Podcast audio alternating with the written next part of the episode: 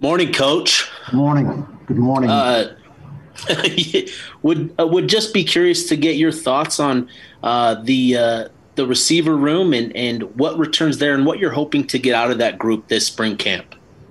Oh, I expect a lot of production. I'm excited about the group of players we have in the room. Uh, the new coach in the room. We got a great chance to get better. There's a good combination of returning experience and talented youth, and we're looking to put it all together. See what see what it looks like this afternoon. Next up, Josh Furlong. Yeah, coach. Obviously, in fall, you, you, know, two of your biggest positions were quarterback and wide or uh, running back. Now you're kind of facing that similar situation heading into spring, knowing that you still have Cam Rising out, and and obviously differences to change. But what what do you feel like uh, is the difference maybe going into spring as as maybe opposed to fall, and, and what are you, what do you see from this group? Well, much like the receiver position, uh, just an influx of new talented players at the quarterback position uh, with Charlie Brewer coming in, a graduate transfer, uh, Pete Costelli, uh, high school, early enrollee out of high school, Ja'Quinden Jackson, uh, transfer out of Texas.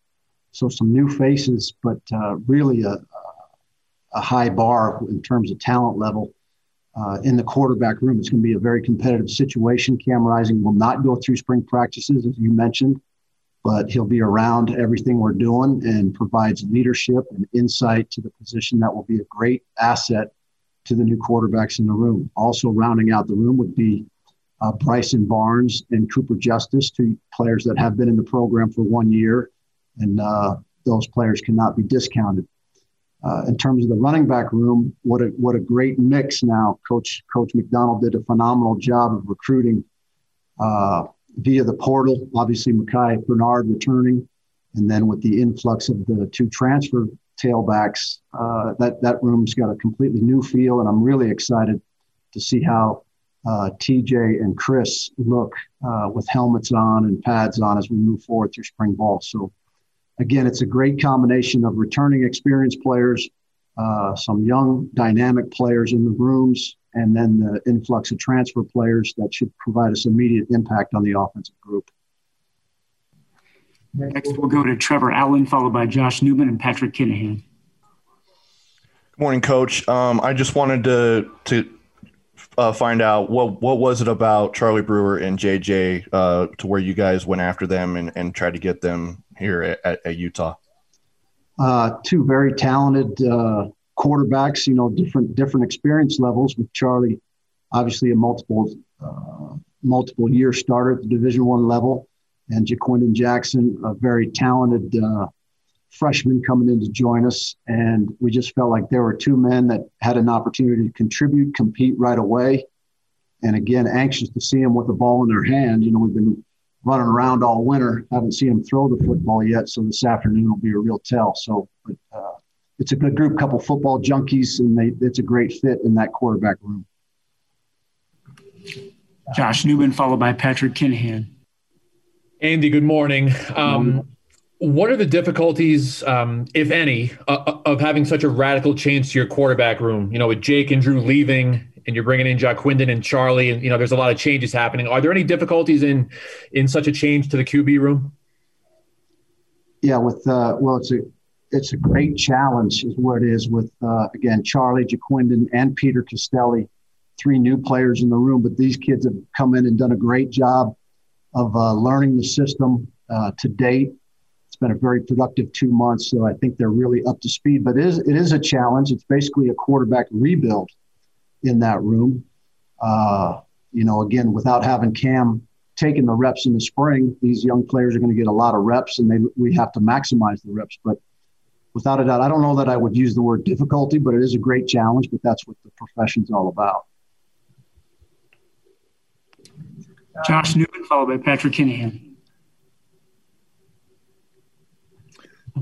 So you, have, you have three quarterback transfers from the state of Texas. Is that coincidental, or is there something there?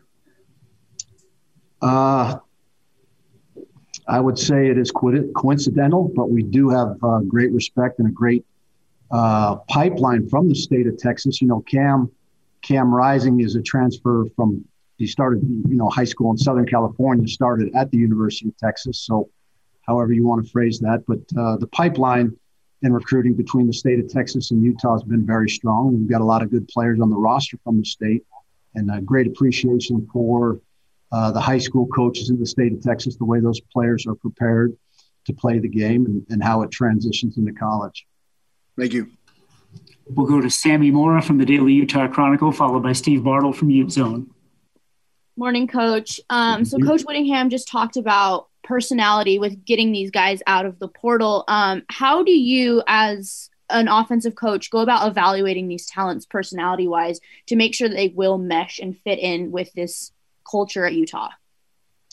Well, you, you have to do your due diligence in terms of betting or, or researching of the players by talking to their their college coaches, their uh, the strength and conditioning uh, coaches at the previous schools, the athletic trainers, and just uh, their high school coaches. So you, you dig pretty deep, but then the conversations with the uh, with the young men, whether it's a recruiting coach or myself, getting to know them and making sure it will be a smooth transition. It's not a science. It's not a perfect uh, match 100% of the time.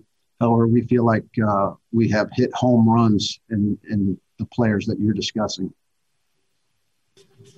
Next up is Steve Bartle from Ute Zone.